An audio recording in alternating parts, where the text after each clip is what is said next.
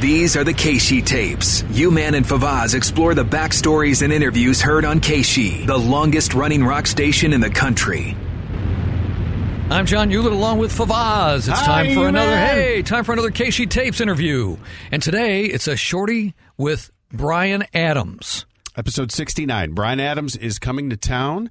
He'll be with Bon Jovi in July at the Enterprise Center. And uh, uh, I must say, John, that every time that Brian Adams comes to town, I try to get him on video for our website because he goes back a long way with the radio station. He he always tells stories on stage, and you're gonna you're gonna talk about it here in a second. But I, I always get so close, and then something at the end, you know, messes it up. So I'm done. You're done trying to get him. with on- him. I'm done. What causes him not to happen? He backs out. I or- think it, it's hard to say, you know, because you're dealing with, you know, I- you're not dealing with. I, I think the last time I don't know if I was a manager, but I was. It was somebody that was, you know, in promotions with him, and at the very end, they they. Hmm. they said, oh, sorry, it's not going to happen. All right, whatever.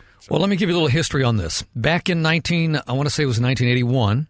Uh, I was doing middays at the radio station here, and Brian Adams came in for an interview. This was before he was a big star. Mm-hmm. Right. He was, cl- it was. It was about to happen. He was getting close. Right. and um, it was the first time he ever came to the station. We did the interview, and after the interview was over, he had nothing else to do, had nothing but time to kill on his hands. We went to eat at McDonald's out there on Watson Road, mm-hmm. which is still out there. Right. Yeah, and and uh, then he did a show on in a club in North County on St. Charles Rock Road. Really. Yes, I can't remember the name of it. I want to say Night something, Night. Hmm. Can't think of it. Anyway, fast forward to, I guess, maybe 2013, 2014. This interview was done in 2014, so it had to be Mm-hmm. about that time. Somebody told me that he was on stage and he told a story about coming to St. Louis, being interviewed on KC Radio, and then going to lunch with the DJ Mm-hmm. This is what afterwards. he does. And- Yeah. And, he was looking, to, he said, Does anybody know that person? Is that person still out there? Ah, really? So when this interview came up, I said, "Yes, I'll interview him." And I heard that he had said that. Sure. Uh, I'll tell him it was me because it was. Right. So that's how this eventually came to happen. This interview right here. All right. So this is how it turned out after I alerted him to those facts. we begin. Brian Adams, this is KC Radio in St. Louis. How are you? Pretty good, man. Thanks. Go ahead. Somebody told me last time you were here in St. Louis, you were talking on stage about a DJ you did an interview with here early on in your career at KC Radio. Do, is that accurate? Yeah. And you were wondering who that guy was. That was me. Is that you? That was me back in 1981. You had just released, um, oh, the uh, your second album, and and uh, uh, "Lonely Night" was the song that we were playing off that album. You won it. You got it. That's, that's right. And then I did the interview with you in that little shack out there in Crestwood um, by the drive in theater. And then we went to lunch at McDonald's.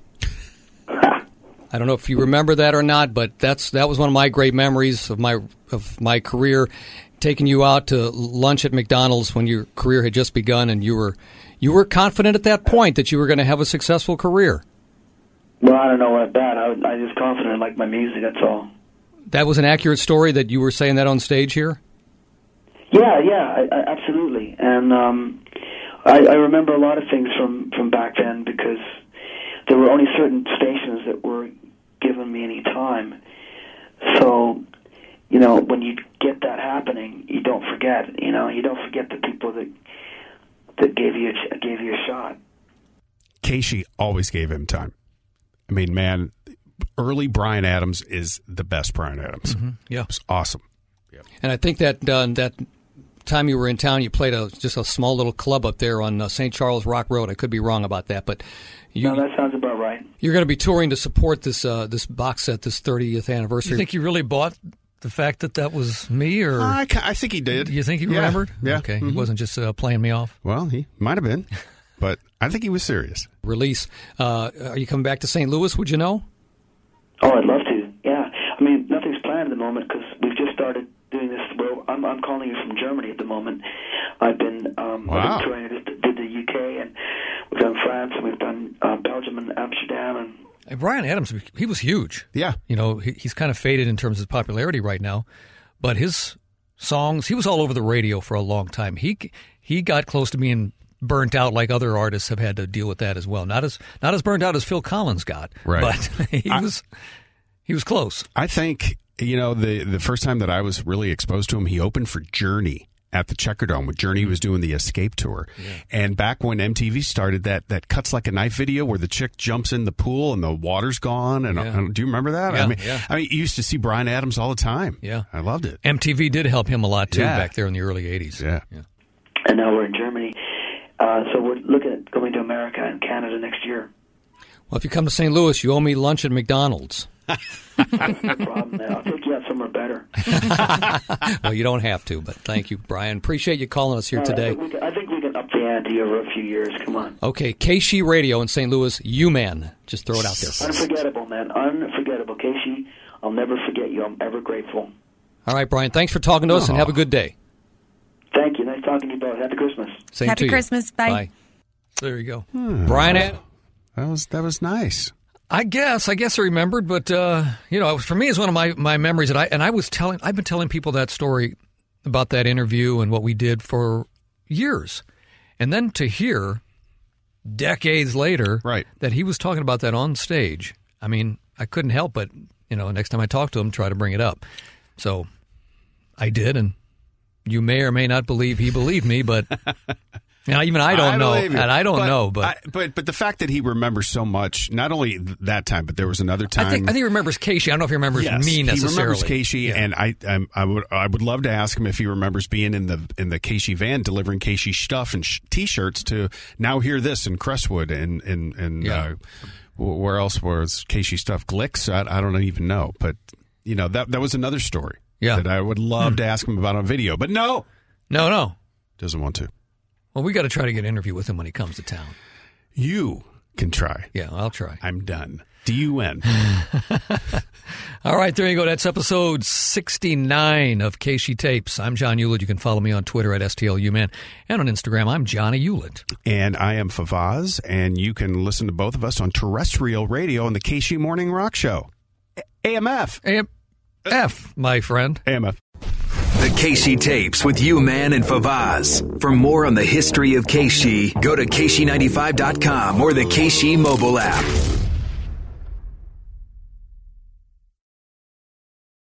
To be your best every day, you need proven quality sleep every night. Science proves your best sleep is vital to your mental, emotional, and physical health. And that's where the Sleep Number bed comes in. And let me tell you, ever since I've had it, my sleep IQ score is just going higher and higher. And did you know 8 out of 10 couples say that one of them sleeps too hot or too cold? Science tells us regulating your sleep temperature leads to higher quality sleep. For many couples, temperature struggles are a real challenge. So here are some tips to help you both sleep just right. Look for beds designed with temperature benefits such as the new Sleep Number Climate 360 smart bed that actively warms and cools each side so you both sleep blissfully comfortable. And now save 40% on the Sleep Number 360 Special Edition smart bed. Plus, special financing for a limited time. Only at Sleep Number stores or sleepnumber.com slash podcast one. Sleep Number, the official sleep and wellness partner of the National Football League. Subject to credit approval, minimum monthly payments required. See sleepnumber.com for details.